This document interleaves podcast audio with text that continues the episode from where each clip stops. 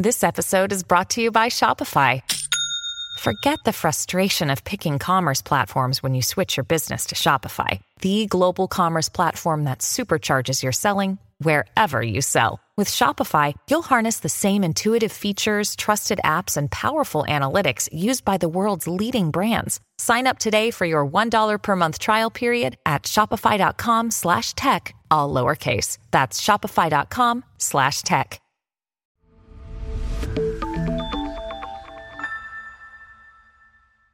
Welcome to Wealthion, and thanks for joining us. I'm your host, Andrew Brill. Our mission is to help all of us keep and grow our money. Through interviews with our experts, we'll break down economic trends, markets, and investments. But Wealthion's not just a channel.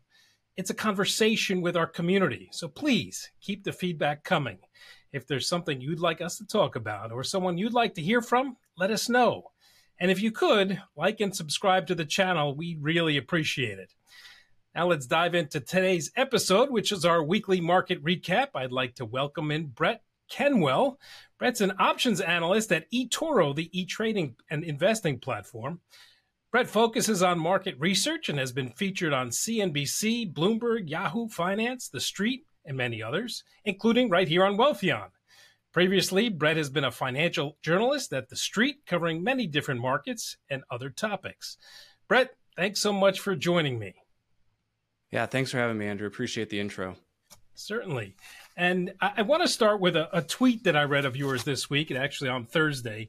And I, I thought it was great. And I, I want to start there. So I'm going to read it. So I apologize for looking at my paper, but it's not you versus the market, you tweeted, and the screens are not the battlefield. It's you versus you.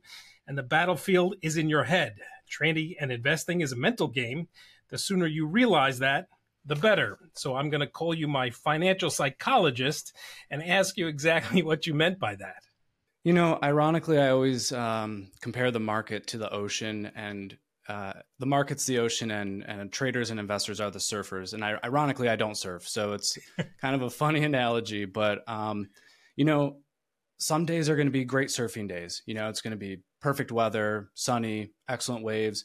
Other days, it's going to be boring. There'll be nothing to do. Um, you just sit out there and paddle around. And, and other days, it's way too dangerous to even be in the water. So um, my point being with the tweet, just that, you know, the market is going to do what it's going to do. It doesn't care what you think. It, so many people, I, I've, I see this all the time. And if it works for them, it works for them. That's great. But for a lot of people, it doesn't. They get this mindset where it's, they're fighting the market and they're, you know, they're trying to scratch out some points on the S and P, or, you know, battle a stock up and down at a certain level. And it's, it, it's, it's not a battle against the market. You're not fighting the market. You're really fighting yourself, and you're trying to find a strategy um, that you can consistently repeat over and over that works for you. Um, and that just takes time. So, uh, you know, I, I guess we're catching a really good wave right now, if we want to use the surfing. And I've been surfing, so I, it, it's not that easy, and I'm not good at it at all. But I, we are catching a really nice wave right now. And the S and P over five thousand now. And, you know, the other indexes are obviously right near their highs. So how do you see this going at this point? Now the S and P's gotten to that, like that five thousand mark, you know, where is this going at this point? Yeah, you know, it's been a fun couple of months. Um, market really kicked off the rally right at the end of October. So it's been, I think, assuming if the S and P can close higher this week, which it's set to do, provided, you know, we don't have a big pullback this Friday, um, you know, be up fourteen out of fifteen weeks. So it's been a really fun ride for anyone who's been long, for people who have, you know, wanted to see their four oh one k's get back to those old highs.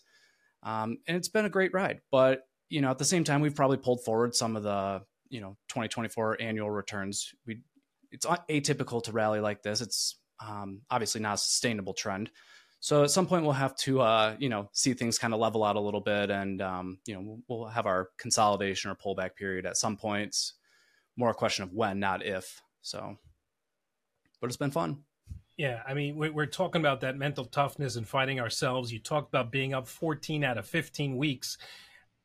At what point do you get cautious? I mean, our investors range in age from probably their young twenties being out of college to retirement age, where they don't want to see their retirement. Now that they're, like you said, four oh one k's are getting back to where they sh- where they'd like them to be anyway. How do you protect yourself at this point? Yeah, you know, like you just mentioned, that age range between twenties and near or at retirement, so wide and broad. And it really, so much of it comes down to what an individual investor is uh, capable of sitting through from a risk perspective. If I was a younger investor making, you know, regular contributions to a four oh one k, um, I wouldn't alter anything. Um, that goes for railing fifteen or fourteen out of fifteen weeks. It, it also goes for, you know, twenty, when we were in the bear market, we were down twenty percent. So, um, the market is a, is a long-term compounding machine. That's, that's what it does. Getting to five thousand, um, just kind of exemplifies that fact. Um, so I wouldn't alter my, you know, my path personally, if, it, if I was a younger investor. Now, if I was older, or even if I was more active, um, as an active investor or a trader, you know, I, I might think this is a good opportunity to lock in some of the gains we've seen over the last three months. It's an opportunity to either, you know, raise stop losses or maybe put some hedges in place. Um, but as a, as a retiree or someone nearing retirement, I think you just have to ask yourself, like, what's your risk tolerance like? What's your outlook on the economy? I don't, I'm not one who likes to fight the longer term trend, which does favor the upside. Um, and I'm an optimist at heart. So, um, of course, I like to think that, you know, the market will continue to generate uh, nice returns over the long term. But um, yeah, when it comes to that kind of thing, excuse me, it's just uh, kind of up to your individual risk tolerance, I think. So somebody who's not willing to take the risk. I mean, uh, I pop Tums like they're candy. So, you know, the risk for me isn't such so great. But would you prefer being in certain funds where the risk is like a, an S and P fund, where the risk is sort of spread over a wide range of stocks? Yeah, there's obviously the Magnificent Seven that are buoying up the S and P at this point, but you're going to ride the wave, and the wave is going to be buoyed by the, the really good stocks. It's going to be pulled down a little bit, but in the long run, it's probably going to go up incrementally. It's not going to have the tremendous gains that you're going to see if you invest in these individual stocks. Sure. Yeah. A more diversified approach is is absolutely the way to go. Like you said, um, being invested in the broader broader market indices, the S and P five hundred, you know, specifically, um, is kind of the safer way to go when it comes to equities. Um, picking individual industries and uh, sectors, which I know we'll get into some of that in a little bit, but um, that can have both huge rewards, but also enormous risk. And we do not have to look back very far, just, you know, a year and a half ago to see what some of that risk really looked like when, when things came tumbling down. So yeah, diversification really helps. Um, but you have to be, you know, cognizant of risk everywhere, right? Everyone thinks bonds tend to be this really safe haven, this place to hide out. And for maybe a lot of instances it is, but we also saw what happened when the Fed raised rates so aggressively, what happened to bonds. You know, a lot of the bond funds really, really suffered. So um, I know for me personally, I had a lot of family members and, um, you know, friends with bond exposure who didn't, not only didn't expect that to happen, but didn't know that could happen with bonds. So it's really just a game of, you know, spreading things out right and, and making sure that you kind of know the risks going into it as best you can. And kind of being educated as well. I, you know, you could read your stuff on eToro and, and kind of get educated on, on bond stuff. You can come to wealthion dot com where we can help you out with, you know, even an investment advisor if you want to do that. So it's, it's mainly about educating yourself, I would assume. Yeah. Yeah. Education plays a, a big role in it. And, you know, that's kind of the thing, you know, just from my personal perspective, that's what I love about the market is, you know, every market cycle is a little bit different. You know, we've had the highest uh, rate of inflation in forty years, yet the market and the economy are responding in a completely different manner than it did in the eighties. And so, you know, I'm, it's just, it's fun for me to, to kind of constantly learn. You, you are always learning in this game. And that's, that's kind of the fun part, I think. We learn, and I know you talked about it, and we see the employment numbers that are pretty good. I mean, the, the C P I, the adjusted C P I came in this week. It's a, it's a, was a little, I mean, a fraction worse than they thought it was, but still really good. So you have high interest rates, but you have everything else that seems to be trending in the right direction. Is it, you know, do you see interest rates staying here? I would assume now that because things are good, interest rates aren't going to be cut in probably until the summertime. And is that too late at this point? You know, that's hard to say if it'll be too late or not. Um, at the surface and at the moment, it, no, it doesn't feel like it. Um, that, like you mentioned, the, the labor reports have been strong. The economic reports have been pretty robust these last um, really this last month, but it's, it's been a continuation. Um, and inflation is getting to where it needs to be. Um, apparently for the Fed, it's not to where it is supposed to be for them. Um, and that's okay. You know, on an annualized basis, the, the P C E figures are, are back down into that two percent range, which is where the Fed wants it. And, you know, Chair Powell made it pretty clear last Wednesday during the F O M C meeting, um, March was probably not on the table. He said we're, the Fed is unlikely to be confident enough at that point to cut interest rates, and essentially reiterated that point over the weekend on um, uh, the sixty minute show. So March is probably off the table, um, unless unless the economy takes a pretty drastic turn south, which we, you know, obviously we don't want to see that. Um, I would rather see, you know, for again, you know, for me personally, I'd rather see a strong economy and the Fed holding on to rates at current levels, um, and hoping inflation keeps working its way down. I think Chair Powell said it really well um, when he said, we don't need to see better data. We just need to see more good data. So basically a continuation of what we're seeing. And, and if we see that over the next couple months, you know, we get C P I next week. Um, that should give us a little, you know, another update, another indicator on where that's headed, where those trends are. And um, if we can keep this pace up in the economy and we can get to May or June, it sort of seems to be the June for sure seems to be consensus at the moment. We will have cut by then, but um, there's chance, you know, May's on the table as well. So if we can get to one of those with the economy intact and basically with labor market and economy where it's at, and cut interest rates, and I think we're, we're sitting in a pretty good spot. Explain this to me. If it, if interest rates are where they are and the economy is where it is, and we're, we're stable and we, we don't get to that two percent, we maybe we drop below the three percent level, but we don't get to that two percent. If we leave interest rates the way they are, the debt's just going to keep growing. And, you know, we just saw a bond sale by the government, so the debt's going to go up again. And it, at some point, we get to a, a, a place where we can't afford our debt anymore, I would assume. Yeah, you know, when when we look at it from a bigger picture, the difference in meetings, like from the March meeting that's coming up to the May meeting is six weeks. A six-week difference and, and t- excuse me, a twenty-five basis point cut in interest rates really isn't a big deal. Um, but you know, when you look at where rates are, they are in a restrictive, uh, in a restrictive territory. Like this is not a, an interest rate environment that is generally sustainable, or it hasn't been sustainable for the U S. Um, and it is restrictive. So at some point the Fed will have to cut those rates. We, we just are hoping that it comes on the back of lower inflation and not on the back of a deteriorating labor market or a deteriorating economy, which for the U S kind of goes hand in hand, given how much of the economy is powered by consumption, consumer spending. So let's get into, you know, the market a little bit. And obviously, we talked about the S and P five hundred, the Magnificent Seven. A I is the buzzword. And it seems like um, A I, the any company that's into A I right now is doing well. You have, uh, I think, Google and Facebook announced they're they're pumping billions of dollars into thirty billions of dollars into A I and, and bettering themselves.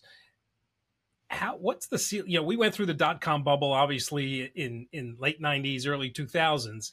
What's the ceiling on this? I know that we're in the twenty-seven billion dollars range. We're talking four hundred, five hundred billion dollars industry at this point. I, I would assume if it keeps going the way it's going, it's going to be more than that. Yeah. A I is, um, It, it's it's not a hype. Um, it's it's not built on fluff. It's not a flash in the pan. It, it's a sustainable, um, you know, industry that has a lot of real world applications. I was lucky enough, maybe five years ago, six years ago, um, to go to one of NVIDIA's G T C conferences.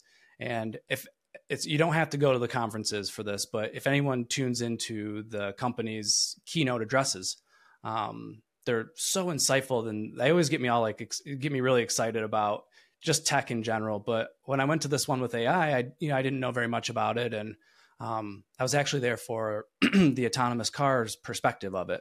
Um, and I didn't realize how far reaching A I was going to be. Um, they gave examples like um, autonomous driving being one, and, and what it can do in cloud and large data sets. But also what it's doing in agriculture, what it is doing with uh, drones, improving efficiency uh, on repairing oil rigs.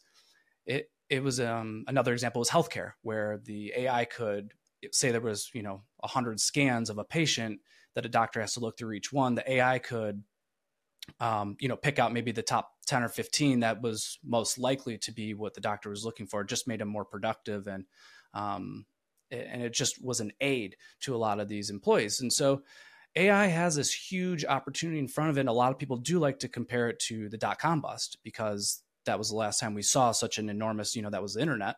And that was the last big revolution. I guess you could say the cloud too, but um, that was the last, you know, huge revolution we saw that drove our valuations higher, drove these stocks higher. Um, the big difference this time being not that the internet was hyped, but in this case, you know, Meta has real profits and real, real earnings growth. If you look at um, NVIDIA, who's, you know, arguably, I don't think arguably, but is the front runner of this revolution, right? Um, it's, it's earnings estimates and cash flow estimates, revenue, and not just estimates, but the actual hard data, it's, it's all come roaring higher. I mean, this caught so many people off guard, and, um, you know, there's actually a sustainable tailwind to it. Now, obviously, are we a little bit stretched with some of these names? Uh, yeah. Like NVIDIA's rallied fifty percent in three months and a couple hundred percent over the last, you know, year and a half. So yeah, we're probably a little stretched here in the short term, but in terms of like the secularity of the secularness of this trend, it, it definitely has some sustainability to it, I think. Yeah, you're taking little stocks like uh, Palantir, Arm, that just have skyrocketed it just this past week with earnings yeah. because of A I. I missed that yeah. boat, but I'm sure there's others out there. Yeah, I, uh, I'm, I'm with you. I was, I also missed the boat with it. So um, what can you do sometimes, I guess? Palantir has been a, an off and on favorite for investors. You know, it's been very volatile around earnings. Um, Luckily for bulls, this was one the market liked. They cheered it. Um, they had strong results, solid full year guide. Um, you know, I think it's pushing like it's up over forty percent in three days. I don't, not sure what it's doing today off the top of my head, but um, really impressive. And when you look at ARM, same thing. I think at one point it was up, you know, sixty percent yesterday. It was, um, it was fun to watch. But uh, yeah, it's it's funny too. You know, NVIDIA tried to buy ARM um, a couple of years ago, and I, I think it was a year ago. To the date, it's very close. It was last February. They abandoned the the, the acquisition because of regulatory hurdles. And um, I think maybe now investors are seeing what NVIDIA saw uh, in ARM, you know, with with uh, with what their business is capable of doing and how it can help pave that way in A I. And um, of course, NVIDIA is ahead of the curve when it comes to to looking into the industry's future. It's that's their job. So um, yeah, I think there's just people are seeing that potential there now, and and they're not hesitating to dive into it at all. With your research, I want to ask, is A I a double-edged sword? Because we see a bunch of companies that are announcing layoffs. Uh, we're trying to run more efficiently, and as they say, and I mean, that's how Meta became profitable. Uh, they, they laid off a bunch of people last year. They became more efficient, they said. Uh, Google's done the same, and there's a bunch of companies that announced layoffs because A I is replacing the people that can do these jobs. So is it a double-edged sword in a case where, you know, right now unemployment is low, but if A I keeps taking these jobs, we could run into a problem? Look, in every instance, aside from basically the, the stock price, job cuts, job, no one wants to see people lose their jobs, right? I mean, the mar- the stocks might go up and it, it will help the bottom line. Um, we're seeing that. We've seen that in big tech. We, we saw it with Disney. Um, cost-cutting measures, you know, do help the stocks, unfortunately. Um, I say only unfortunately because no, again, no one likes to see people lose their jobs. Um, that's an unfortunate reality. When it comes to A I, there, there is going to be some, there's going to be job loss tied to it. There's, there's no question. Um, what the, what those platforms can do, maybe not necessarily as much today, but certainly what they'll be able to do in the future is going to reduce our workforce in some areas. And that's just a natural, I think, cause and effect. Um, at the top of the show, you know, I said I'm an optimist at heart. So I like to think that, um, you know, the job creation that we will see in A I alongside the boost in productivity that we'll see because of A I will more than offset those those job losses we see and just kind of shift people around in industries. Um, I think it's a little too early to tell for sure what its full effect will be, but that's sort of that's sort of my hope anyway. And I guess, you know, Disney is one of those companies that could invest in A I. They've obviously uh, invested in Epic Games, but Disney had a tremendous bump this week. They went up quite a bit after earnings and with some of their announcements. I want to talk a little about Disney. And we know that Disney was ripe for an activist uh, takeover of their board, or they wanted to get some members onto their board. Can we, as you know, someone who looks at the market and, and studies some companies, can we look at Disney and say, oh, you know what, these these earnings are true? Or was Bob Iger trying to stave off some of the activist people and say, okay, you know what, we're going to fudge a little bit here and we're going to make this look good so that they kind of get off my back? Obviously, the market's loving the quarter. Um, you know, they they took uh, Disney up to fifty-two week highs on the numbers. Um, and there was a lot in that quarter to digest. Um, we had, you know, they upped their dividend, put out a buyback, um, made that big investment in Epic Games. Um, and they had, but then they had, you know, there was mixed parts of the quarter too. You know, there was the pretty big earnings beat, um, a lot of which, you know, unfortunately we just said, talked about was, came on the, the back of cost cutting. Um, but revenue was kind of disappointing and that was, you know, flat year over year. So Disney's not getting to where investors want to be because it's has so much revenue growth. It's right now it's getting there because of capital return and because of cost cutting measures to boost the bottom line. Um, that's okay for a little bit. I think investors probably feel more feel confident that um, Iger is back as C E O. That's probably a little comforting, um, just based on what he was able to deliver over the years prior to, but. Um, yeah, eventually, you know, investors are going to want to see that return to revenue growth. They're going to want to see that, you know, they look over at Netflix, they see them adding, you know, millions of subscribers every quarter. They're going to want to see Disney doing the same thing. And so far, Disney had a really big initial jump in their streaming product, but they've, they've struggled to grow it since. And, um, you know, I, eventually investors will want to see that return. Um, maybe it comes from part of their investment in Epic Games. Maybe it's, it's in streaming. I think the company mentioned they wanted to crack down on Uh, password sharing later this year. So, and that, you know, obviously that, that helped uh, Netflix. So, you know, investors are going to need to see that revenue growth, but for now it seems like a, should we say like a good enough quarter to, to give them a little more, uh, more leash. And people love their Fortnite. I think that's what got a lot of people through the pandemic, but it's a, you know, it's a good investment, I guess, for Disney to try and piggyback off that and, and come up with something good. You mentioned buybacks, stock buybacks. Can you explain to us, how does that work? Does Disney just say, okay, you know, I have all this cash, I'm going to buy back my stock? And is that the wisest thing to do for a company? Because Disney's now saying, you know what, we're a great investment at this point, so we're going to buy our, our, our stock back. Yeah, that's a great question. You know, buybacks can be a bit of a double-edged sword. So on the one hand, it does telegraph like, confidence in the stock price, saying this is management's way of saying, hey, look, this is, we're, uh, we're way too cheap down here at these levels. You know, I think Disney came down, you know, fifty, sixty percent off the highs, and they're still pretty, even though they hit fifty-two week highs, they're still well off that, that high they saw in the last bull run. So it is a confidence booster for investors, I think, to see a buyback come into place, management saying, hey, this is, we're too cheap down here. There's value down in these, in these shares. At the same time, as many times as we've seen buybacks go go well, you know, especially in mega cap tech and some of the bigger names, that's really been a catalyst.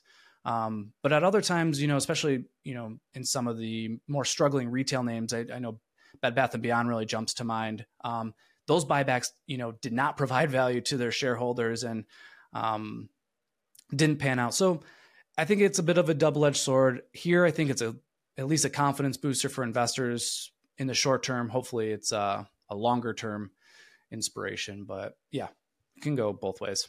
We talked a little bit before about, you know, diversifying through industries. One industry is the media industry, and Disney teamed up with uh, Fox and uh, Warner Media to create something of a, a sports streaming network. You know, Netflix got into the, the sports scene by partnering with W W E and carrying their, you know, their big thing, which is Raw. So that got Netflix into the, I, the entertainment sports arena, if you will. But now Disney is really, look, they have E S P N and they have rights, but is this going to give them power now to compete with not so much Netflix, but Amazon, who's going after the football market, and Apple T V, obviously in the football market and the baseball market? Is this going to make things, you know, more difficult in the the sports arena?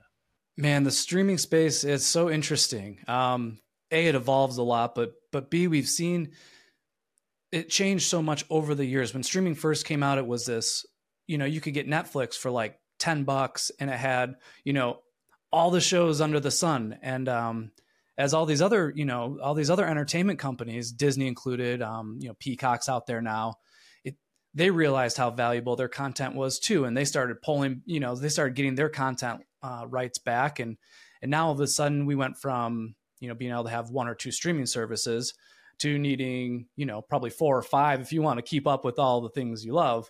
And, um, you know, and then on top of that, they, there's been price increases in streaming. So I think consumers are kind of getting a little fatigued of the, the cord cutting, um, you know, trend at this point, just in the sense of, is it even cheaper to have all these, you know, different services versus just having, um, you know, just having cable.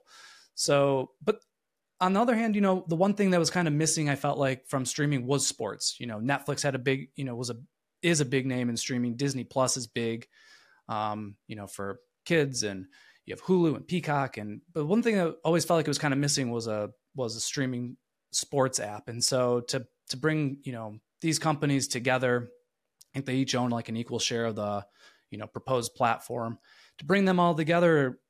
Maybe it's a game changer in sports. And like you said, big tech getting involved. Um, maybe they, maybe, you know, the traditional entertainment giants, maybe they felt a little bit of that heat coming from big tech, knowing they would not be able to outmuscle an Amazon financially. Um, and certainly not, you know, Google, Apple, basically, you know, mega cap tech. They're, if it's a head to head fight on, on dollars, they're not going to win, you know, and um, maybe this is their way of trying to stave off some of that um, competition they feel from that side of things. We spend so much time cord cutting and trying to say, hey, you know what, I'm going to get away from that because I can I can just go to, you know, any streaming service and get what I want. But now to get what you want, you have to go to four, maybe five different stream, streaming services. We're going to go back to the cord because we can get a lot of the stuff we want. And, you know, for, for our viewers, you know, money may not be tight, but you don't want to throw your money away either. So where you might have been paying, you know, whatever it is for, you know, the corded service, now you're going to be paying a multiple of that to be able to watch everything you want to watch. Yeah, yeah. It's um with the price increases and and the diversification really we're seeing in streaming, it it's really become a, a math equation. You got to sit down on, on the weekend and figure out where where's the value. Am I am I losing money by cord cutting at this point? So. Yeah, it's uh, it's an it's an interesting industry for sure. I'm going to have to go to my Chat G P T, which I'm a, a, a new adopter of, by the way, and ask them how I can just use A I to get everything that I want to watch, because I think that's where we're headed at this point. Yeah, exactly, exactly. So, Brett, I want to also touch on the commercial real estate issues that we're having. We, you know, N Y C B the previous week dropped. This week, it dropped a lot more. I mean, it's down sixty to seventy percent. I don't want to call it a banking crisis because I don't want to alarm anybody and start running out and taking cash out of the cash machine.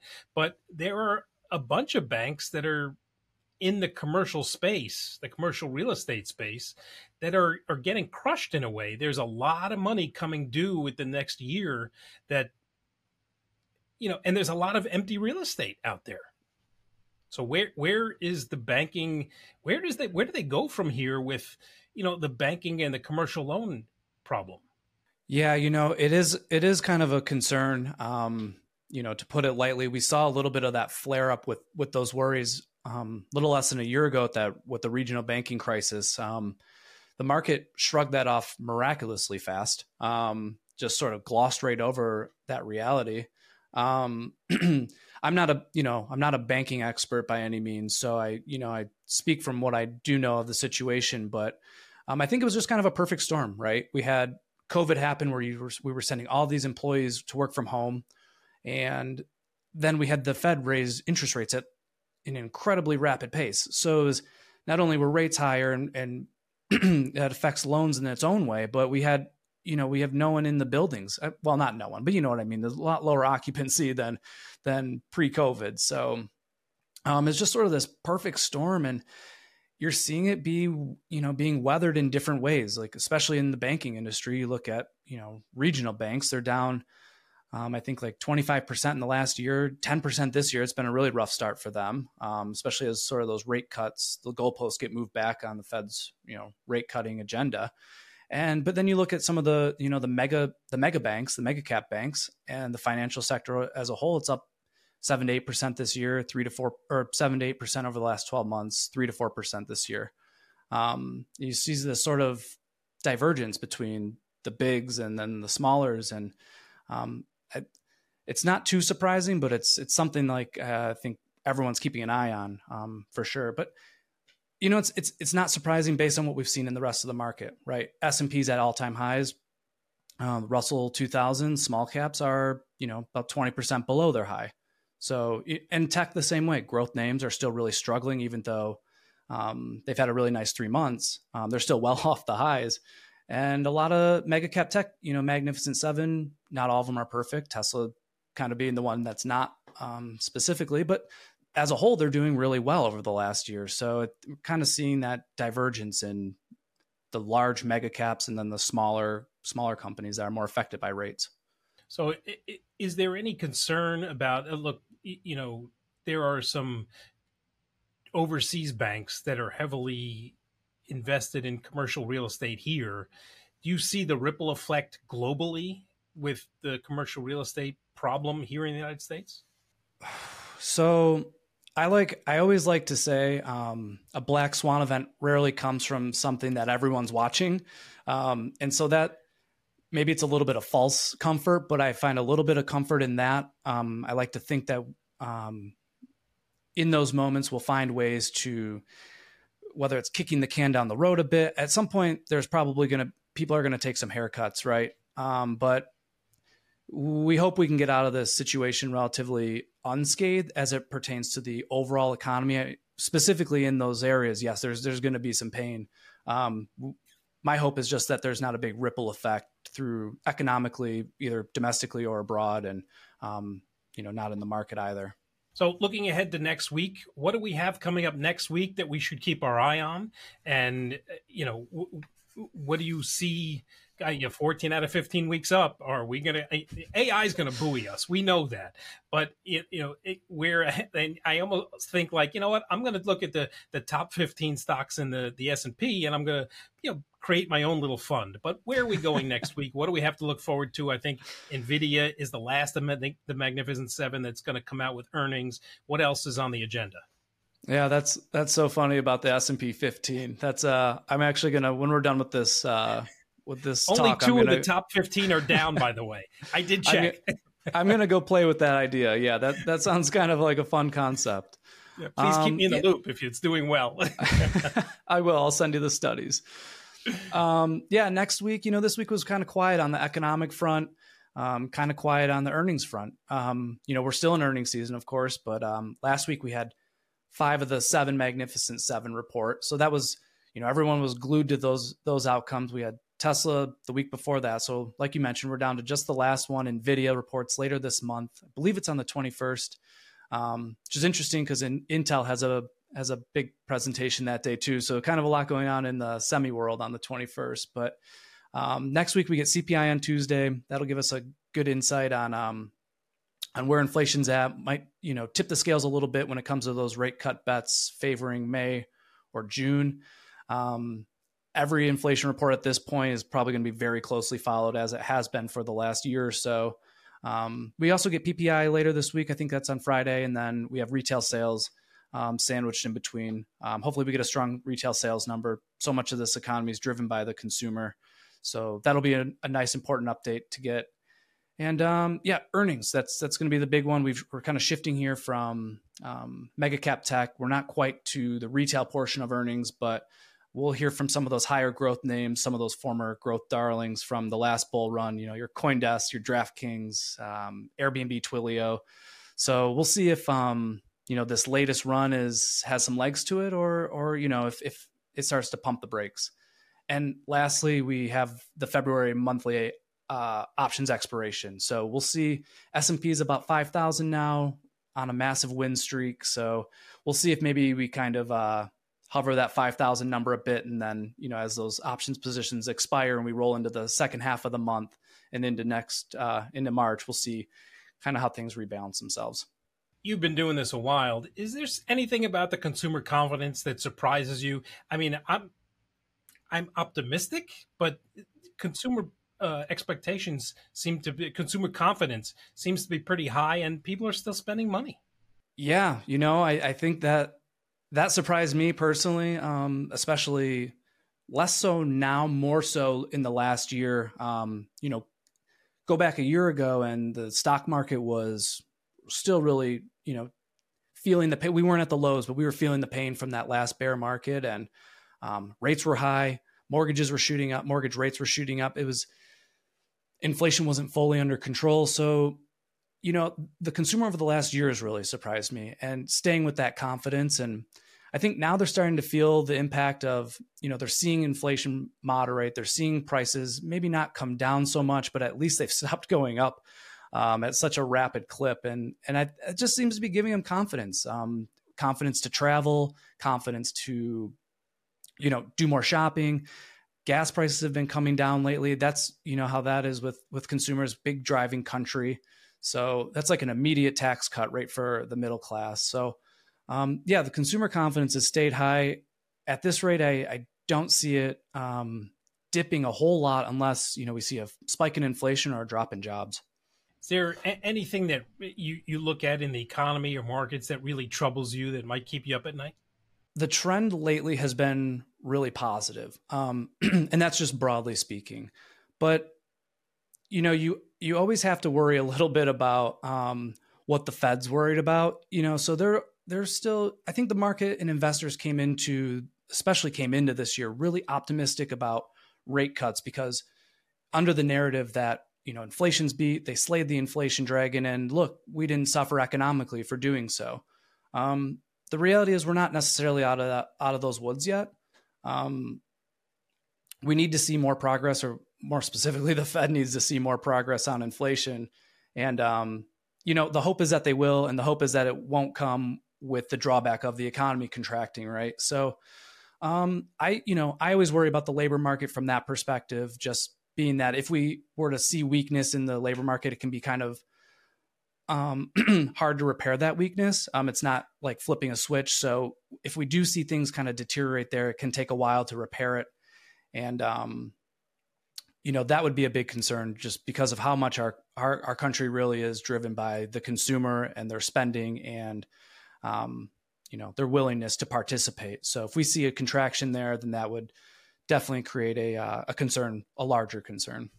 Oh, one, one fun question before we finish is what's the best investing advice that you've gotten that you've either taken or not taken? That is a great question. Um, I guess I will answer it from, from my stance personally. And it is that maybe um, it's just because of the way I look back at things, but when you find a great winner, um, don't be afraid to hold on to it. Whether that's, you know, broadly speaking, if you say you, you bought the low in the S and P, you know, don't be afraid to just hold that. But, you know, if you bought some of those big winners, um, you know, FANG really jumps to mind. It was easy to buy them and, you know, see fifty percent, one hundred percent gains um, and say, oh, I'm, I'm locking in that double. You know, I doubled my money. I'm, I'm, I'm, uh, I'm going to go have some fun. If you hadn't done that, you, you know, you probably ten X'd your money. So if you find a winner, don't be afraid to stick with it. That'd be my advice. Awesome. So, Brett, where can people find you on social media? I know I found you obviously on social media because I read your tweet, but where can people find you on social media? Yeah, I'm uh, I'm on Twitter. My handle's pretty simple, Brett Kenwell, and uh, same with LinkedIn. I'm I'm on both spots. Excellent. And once again, Brett can be found at eToro. Brett, thanks so much for joining me this edition of the Weekly Market Recap. Thanks so much, Andrew. I had a blast. Excellent. That's a wrap on another episode of Wealthion. Thank you for joining us. If you need help being financially resilient, please head over to wealthion dot com and sign up for a free, no obligation consultation from one of our vetted, registered investment advisors. And remember to follow us on social media for the latest news and information to help you invest wisely. Thank you for watching. And until next time, stay informed, stay empowered, and may your investments flourish.